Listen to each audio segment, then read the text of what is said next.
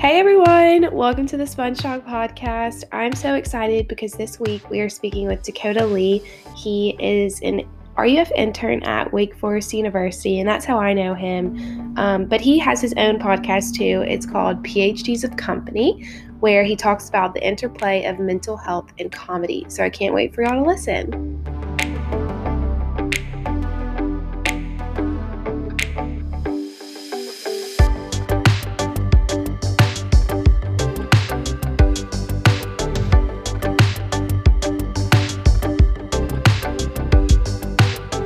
Hey Dakota, thank you so much for being with us today. You're welcome. I'm honored. Hello, Sponge Talk listeners. Thank you for having me. So just to get started, would you mind introducing yourself and telling us a little bit about yourself and everything like that? Yeah, sure. My name is Dakota Lee. I was born and raised in Knoxville, Tennessee. And then I made my way over to Winston-Salem, North Carolina in 2012 to start college at Wake Forest. And I graduated in 2016 as a psychology major and was pre-med. And now I'm serving as one of the RUF interns at Wake Forest. And that's how I know Lucy. I did not know you were pre-med. Yes, that's a longer story. But it's also funny because you are one of the first people that when I got to Wake Forest, well, first of all, when I was going into school, I didn't really know that I was going to like have any connections from home or know a lot of people. And it's funny because you actually know someone that I know from home and you came to a wedding at my church, which was like one of the first connections we made. Yeah. Oh, I forgot about that. Wait, but you're not from Montgomery. Yeah. Oh, you are? Mm-hmm. Oh, okay. So, yeah, that's – wow, I forgot about that. That's funny because also now that's kind of the genesis of our podcast was at that wedding. I think that was where when we were in Montgomery, Luis and I stayed at an Airbnb kind of far out, and we were just laughing. We were watching Shrek and laughing a lot, and he was like, dude, we should just talk on a podcast and make jokes and be silly. And I was like, yeah, we should. And then it took a year. That is so funny. I think I actually listened to y'all's first episode and Montgomery got a shout out and I was like, hey yo. That's right. The Gump. Yeah. And so do you want to explain really quick for the listeners, like what your podcast is? And we can talk more about that later, but you mentioned it, so I want them to have some info. Yeah, sure. So it's called the PhDs of Company, and it was started during quarantine, pushed by my pod partner, Luis Herrera. Luis and I went to Wake together. And anyway, Luis and I just both really enjoy comedy and laughing, and we always have a good time together. So that was kind of the first thing. That's how we became friends. And then really it kind of just turned out that we both ended up wanting to pursue mental health as a career, and we both want to be counselors. Yeah, so he came to me during quarantine and was just like, dude, we've got all this time. Let's do something constructive. And I was down for it. And anyway, next thing I know, we were pumping out episodes, and yeah, it's been really fun to do.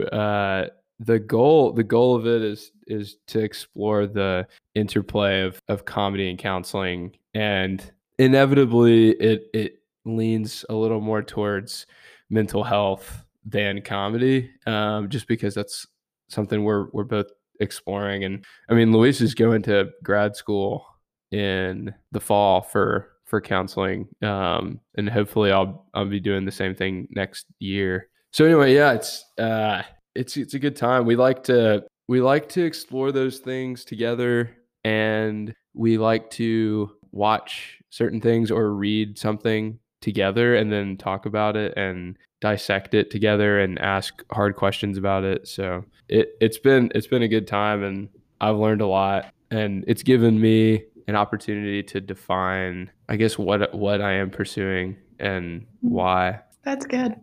And you started your podcast before I did, and I saw yours and I was like, oh, people can just start podcasts. And so I would have to thank you, because I think that watching y'all pursue that kind of gave me some inspo. And so here we are. Wow. Sponge Talk. Mm-hmm. Let's go. That's it. that's our first bud that has come from our podcast. I like that. Yeah. So the first question I like to ask everyone is, what is an area of goodness that you've seen in your life recently? And I often like to add that I believe that as Christians, we're not optimistic, but rather we're hopeful, and that we can trust that the Lord is still weaving goodness into the storyline, even when crazy, confusing, overwhelming things are going on. And so I just ask, what is an area of goodness that you've seen in your life recently? And you can tell us a story, you can tell us about a person, it can really be anything. Yeah. I immediately have some thoughts. It's refreshing actually to have that question, mainly because on our podcast, I mean, Luis and I are both Christians, but we don't avoid talking about it, but we just try not to be hyper spiritual, so that people can explore what we're talking about and not feel like it's watered down by, our faith. Yeah, I think something that's been really good for me recently has been the racial protesting. And I don't think that I'm not trying to open up a can of worms on your podcast, but it's been a really good area for me, because I was up in Washington, DC when George Floyd died, and I was immediately convicted by my lack of action towards that. I saw it and it appalled me. And then I kind of carried on. So I'm glad that there was some sort of stand being taken to convict me. And I've spent the last year with RUF, reading about racial reconciliation. And I've got two little foster babies at my house that I live at, who are Black. And I think just a lot, I've been confronted in the last year with a lot of things, mainly history that's been brushed under the rug around that stuff. And being engaged with that culture has given me space to think about where I stand with that. And so when I was up in DC, one of my friends I was staying with suggested we fast. And we spent a day fasting and praying. And we used some liturgy, and we were just praying over poverty and militarization and racialization and the protesting. And I mean, I cried. I mean, I just felt I felt convicted and some guilt. And so we went to the protest actually out in front of the White House. And this is where I started realizing that there's a kingdom route to all of this. I was standing pretty close to the line of cops, the barricade. I was standing in the middle, and I was just praying, Christ, where would you be in this? And I think everyone wants to hear a Christian tell them that Christ is on their side.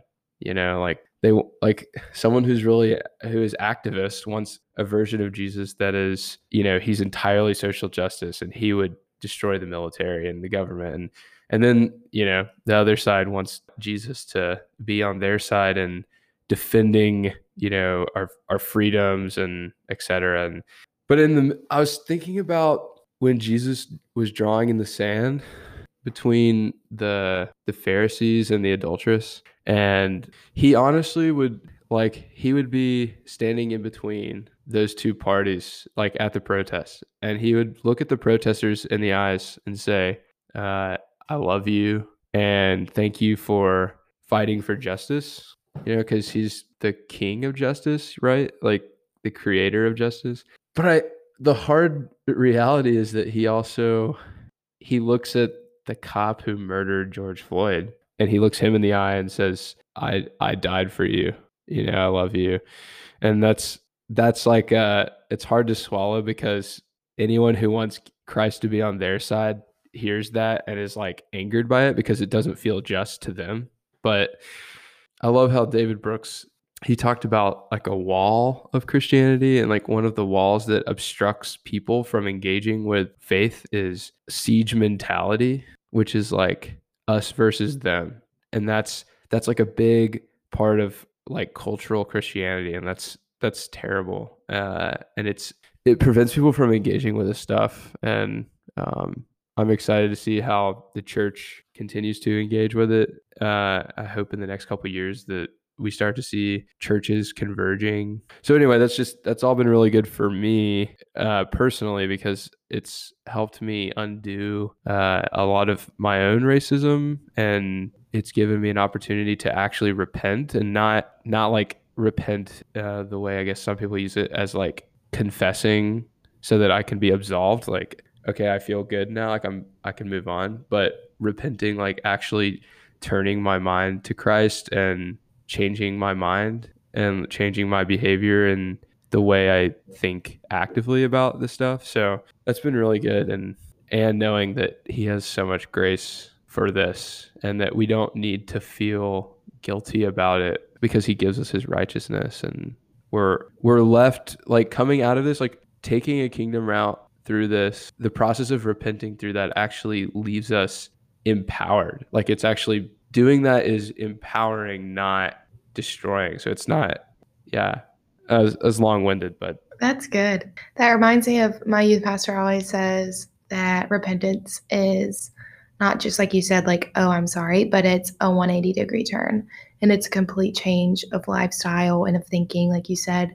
And then I also want to thank you for speaking on, of course, all of the racial tensions and all of the things that are coming to a head right now in our generation and the ones, you know, above us, because I think sometimes, especially since we've kind of been processing a lot of this information while alone, a lot of us, like we're not as in tight-knit community as like, say, when we're in the swing of college or high school or things like that. And so I relate to the listener who, like when going through all of this information, has felt really overwhelmed and confused at times, because so many things you don't know if they are the truth or if they just look like the truth. And then you're kind of left leaving a question like, okay, well, who am I supposed to agree with and who am I supposed to disagree with and what am I supposed to believe?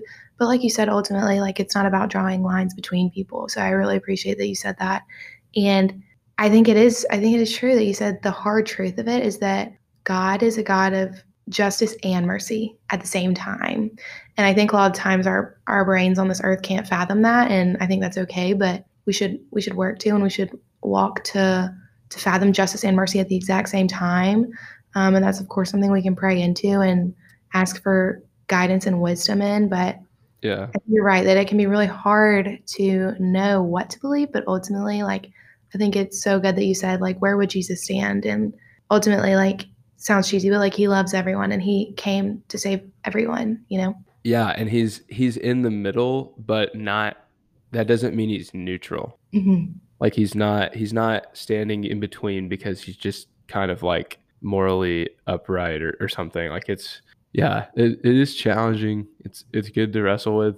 And yeah, you're right. Like, I mean, think about Jesus, the way Christ came. I mean, when people talk about, use the phrase like upside down kingdom, like when he like came into the world, like people couldn't fathom mm-hmm. the way he viewed people, you know, like it truly was a third kingdom route. And I mean, the Jews and the, you know, they were excited to see him, but they were also like, what about the law? You know, and mm-hmm. he's like, yeah, of course the law is great. But then the Pharisees, you know, these people aren't living, they're, you know, they're dirty. He's like, oh, well, I still love them. So it's just like neither side is getting what they want. Mm-hmm. But in reality, I mean, yeah, it's so cool that we're seeing that play out in our culture right now. Mm-hmm. And it's cool to watch people have to wrestle with it, you know, like, okay, well, what is justice and what is mercy and what are all of these things? And I think that is really powerful to see people wrestle with. And another thing I'd like to add is I was just reading Genesis this morning at the very end, like the very end of the entire book. And it's Joseph. And he says, yeah, you know what, like, I forgive you because you intended these things for evil, but God intended them for good so that many lives could be saved. And I don't know exactly how that would fit into this, except I do know that that was so comforting for me to hear, because when I'm looking at so many things that are happening right now, you know, the racial tensions and the riots and then also things with coronavirus and literally everything going on. It's so empowering to say, you know what, you intended this for evil, but God intends it. He intended it for good so that many lives would be saved. And I mean, I would apply that to being saved in a spiritual sense, not only a physical sense, you know, and I think it's powerful to look at that in light of everything that's happening. Yeah, I think that story you just said is a good example of that's common grace. That's like the way common grace works is, God uses, he uses so many things for good. And even like the protesting, like if you think that the protesting's too much or you know, you're uncomfortable with it, like in some parts of it, like destroying businesses and stuff, like, you know, that's not great, but like, that doesn't mean that God's not using that as part of a bigger movement that's worth fighting, you know, and fighting the system. That's a kingdom value, actually. So, mm-hmm. Right. It's just, it's cool to see the way that the gospel is woven into so many things. But at the same time, I would say to the listener, I would encourage the listener to speak with us about someone who is wise and someone who you can speak to. And not me. Oh my goodness. Just someone in your life, because a lot of times even things in this world are presented as they're wrapped up in a bow as truth and as good and as, you know, gospel truth, but sometimes they're not. And that doesn't mean that everyone's malicious and lying. It just means that discernment, you have to walk with discernment. And I would just encourage everyone to pray through these things and read these things, through the lens of the gospel, and speak with people in your life who can counsel you. Good word. Sweet. Okay. So that's awesome. I'm just really glad that you opened that conversation, and I'm really thankful for that. I guess going forward, I wanted to talk some about just your experience in college, and because we've had cool conversations about it. You were in a fraternity, but you were also a Young Life leader, right? And now you're an RUF. So if you just want to walk us through that a little bit, I know that's super broad, but just say whatever you feel. I guess I should start on like the day I graduated high school, just work my way through like month by month. Man, it's cool to look back at my college experience retrospectively and see how I was shaped through that and how much I've changed. My friend Colin came up to visit the other day and we went golfing, and he looked at me and said, he was in my class, and he said, dude, do you realize that we've now been out of college longer than we were in college? I was like, holy smokes, that's 4+ years. But yeah, I mean, I think a big thing about my college experience was that I looked at it so, I don't know if mechanically is the right word, but it was just like, it was part of the next, it was the cog, you know, it was like, all right, I'm in high school. I want to be a doctor. So I need to go to the best school that I can, and I need to just go there, and then everything will just work out. Like the rest of my life will work out. And I think I was really shaped a lot by coming to a place like Wake, where I was challenged to learn to love learning, and as opposed to learning how to just get by, you know, like get the grade or whatever. And yeah, where should I go from here? I don't know. I was a Young Life leader all 4 years, mainly because one of the first really healthy Christian relationships I had in my life was in high school, like the end of high school, with my Young Life leader. I just thought he was the coolest dude ever. And he was the first person to actually interact with me with grace. Yeah, he treated me differently. I mean, I'd been going to church for a while, but I was interacting with some funky stuff. A little bit of some kind of hypocritical, kind of messy. I mean, you know, being a high schooler is hard anyway. So, but yeah, I mean, that's why I became a leader. I wanted to do what he did for high school kids. And yeah, it was one of the first things that I was able to get involved in college that kind of held me accountable to living out a Christian lifestyle and gave me opportunity to serve.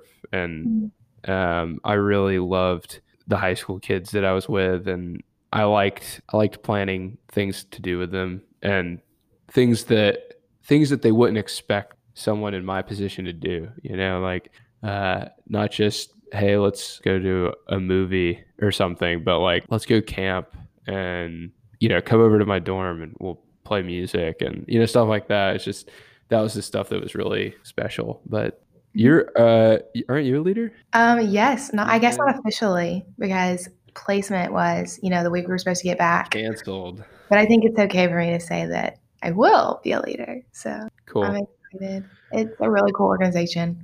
And I would say that I wasn't completely sold on Young Life when I started college. You know, I really didn't know anything about it. Mm. And then some people like, you know, like T.I. and Colson kind of like showed me what it was about. And I have just grown such a love for the organization and its mission to reach kids who you aren't necessarily going to find at church. I just think it's pretty unique in that way. Yeah, that was probably the thing that frustrated me most when I was in high school was like, dang it, like so some of these kids here, like, you know, they're like the partiers, like they're annoying or whatever. And then I realized when I got in college, I was like, oh yeah, that's right. Those are the kids that are supposed to be there. Right. Those are the kids that I'm supposed to be chasing. So right. I love that. Touching on that, I think like for me, just the transition into college, like because going through Young Life training, like it just taught me so much about like what it really means to enter people's lives and love them the way Jesus would. My views of like loving people and you know, who may or may not be a Christian have just radically changed being in college and being involved with Young Life. And I just think that's cool. Yeah. Well, you said, I mean, now I'm in RUF. I'm not really like critical of Young Life, but something that I felt like was lacking there was I was doing a lot of like work, like I was going out and doing a lot of work. I didn't feel like I was getting a lot of nourishment myself. Like I think I had kind of a thinly veiled idea of what I believed in, and in ways like the basic story and my actions that was what was good for the students, but RUF was the first place at Wake where I felt like I was growing richly and engaging with a side of Christianity I never experienced before. It was, not that it's like academic, but there was just something it was a little more challenging. It wasn't, there was just a lot of things that I didn't, like, I just don't think I understood the costliness of Christ's death until I started going to RUF. And I actually only got in RUF because my older friend who was the worship director was graduating. He was like, hey, you got to come do RUF now. I was like, what's RUF? And I show up and there's like 200 kids in the Pew Auditorium. But yeah, and that's why I'm pursuing it now. I think that was the jumping point for me, was starting RUF in college. And then when I got out, I saw how RUF pointed me to the church. Mm-hmm. And I saw that the adult version of RUF is church. Yeah, that's good.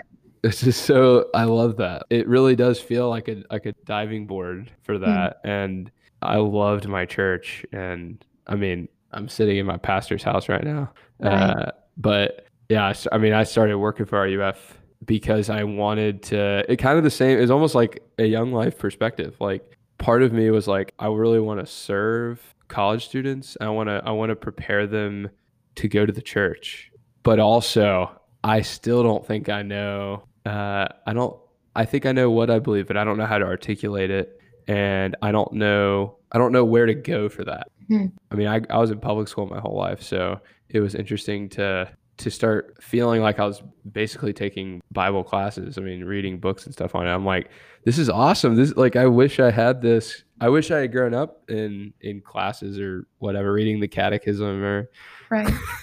whatever it is. But good fun stuff. It is so fun. I feel the same way, that for me, like, obviously I haven't started officially as a Young Life leader, but I plan to, and I've done a few things serving so far in that area. And I do agree that for me, like, that area is where I want to pour out and pour into people and to just serve. But then you come to a point you're like, well, what about me? You know?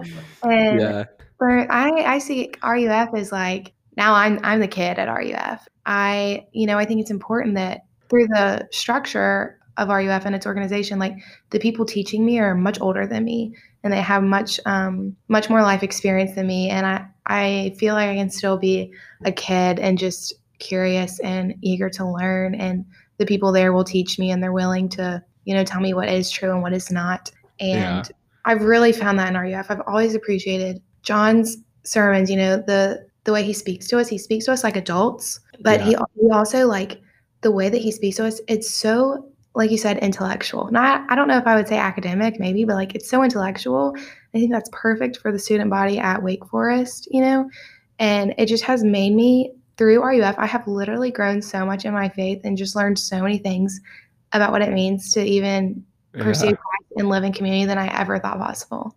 That's awesome. It's so cool. John, I know John's going to listen to this. He's going to be so happy to hear that he's being called an intellectual who teaches you how to express your faith and live in community. That's a huge compliment to him. Oh yeah. Hey, John. Loves that. That's my boss. Oh my gosh. It's been awesome though. And I actually heard so many people tell me about RUF before I even got in college. My youth pastor was like, first of all, you have to go to a school that has RUF, you have to. And I was like, okay. And I was blessed to meet so many people who had already participated in RUF through camp and through a mission trip and things like that. So it's cool. Yeah. I love learning about the structure of all of it. So would you mind speaking for a minute about like what it means to be in it? Like, what do you do? I remember you telling me a lot about stuff that y'all have to read every week and everything like that, like prayer meetings, like all. Yeah. My role as an intern. Right. Yeah, I think, well, when I first started, when I agreed to do it, I thought that it was just going to be like me let loose on campus. It kind of is, but there are a lot of expectations and, I love the way RUF has structured it. And yeah, part of my job is study. RUF is an agency of the PCA church. So RUF loves preparing interns to go to seminary. So every month I have 1 to 2 Christian thought books and that I have to read and write a report on, in addition to shorter catechism and Westminster Confession questions that I have to work through. And then I have to read like 1 to 3 books of the Bible. So in the end, I will have gone through like, I don't know, 30 or 40 Christian thought books, the whole Bible, and all of the catechisms and confessions. So I think the big idea there is to turn my mind into a sponge. Yes. Right. Yes. To absorb all that good stuff. And that's been really helpful. It's given me a lot of, like I said before, like it's shown me how to articulate what I believe. And then outside of that, I lead like a book study and I lead a small group and I'll lead a Bible study. And we've got large group every week that I help minimally with, because it's so, fortunately, Wake Forest is so student led. It's amazing how much y'all run things. Yeah. And then, we've got prayer. We'll do like daily prayer.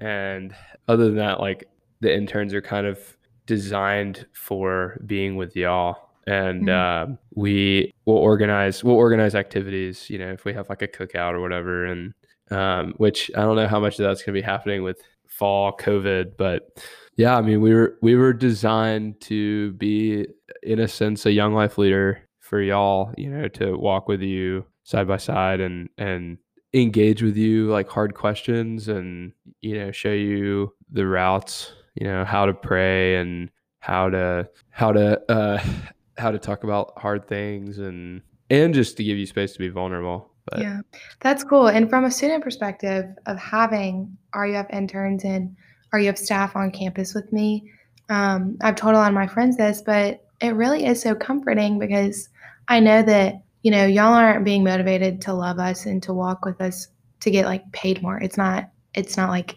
you know, that's not the setup. Like, y'all genuinely love us because y'all love us and y'all want to walk with us and, you know, walk and step with us and show us Christ. And that's really powerful for someone my age to have on a college campus, where so many people on a college campus are like just totally looking out for themselves. Like, college age students, a lot of times are only thinking about themselves all the time, and that's the nature of it. And in some sense that's wrong, but that's how it is. And to have people on campus who genuinely are only there to care about you is crazy. Like, I was talking with my friends and I was like, you know what, like, things are definitely gonna be different when we go back to school. And that really stresses me out. But I know for a fact that the RUF interns and the RUF staff and all of those people will be there, and they're creative, and like, they're going to come up with ways to love us and to meet with us in community in whatever form that may be. And it gives me a sense of like peace to know that I'm going to come back and that's still going to be there. Yeah. And that's funny. It's funny that you felt that way, because I felt when I was down in Atlanta while y'all were on spring break, and I was down there when Corona started shutting everything down. And when I found out Wake got canceled, I mean, I thought I lost my job. I mean, I was just like, gosh, like if I'm not like, I couldn't fathom a virtual world. Like, I didn't understand that. And I talked about that with someone recently too. I was like, so even when I was in college, I mean, I'm not that far out, but when I was in college, I mean, the online tool would have been Skype or whatever, you know, or whatever it is. It just wouldn't have worked. Like, if Corona had hit in 2015, Wake Forest would have said, you're done with school, just go home and we'll see you in the fall. Like, you all get A's. I mean, like, I don't know. I couldn't fathom this idea of like these huge Zoom calls. And it was like threatening to my job of like, if I'm not with students, I feel like how am I going to work? You know? And it was it was so cool to see how the gift of technology. I mean, how it was good to see like a redemptive side of technology, like the fact that we were able to have large group and have, you know, over 100 people listening with their parents. You know, some people's parents were watching too, and it's just like that's incredible. I can't believe that happened. What a blessing. And see, like, even in the midst of that, like, I have to keep going back to, you know, what Joseph said, and it's like, whoever meant this for evil, but God meant it for good. And it's been so cool. The biggest lesson I've learned through virtual school, virtual RUF, and all of this stuff happening this summer and in the fall, the biggest thing I've learned is, okay, the world means this for evil, but like, God is meaning it for good. And so much good came out of, like you said, virtual RUF, like having siblings and parents there. It's powerful. It's cool. Yeah. RUF now we're transforming the lives of students and now families, and we're in the household now. That was an unexpected part of the job.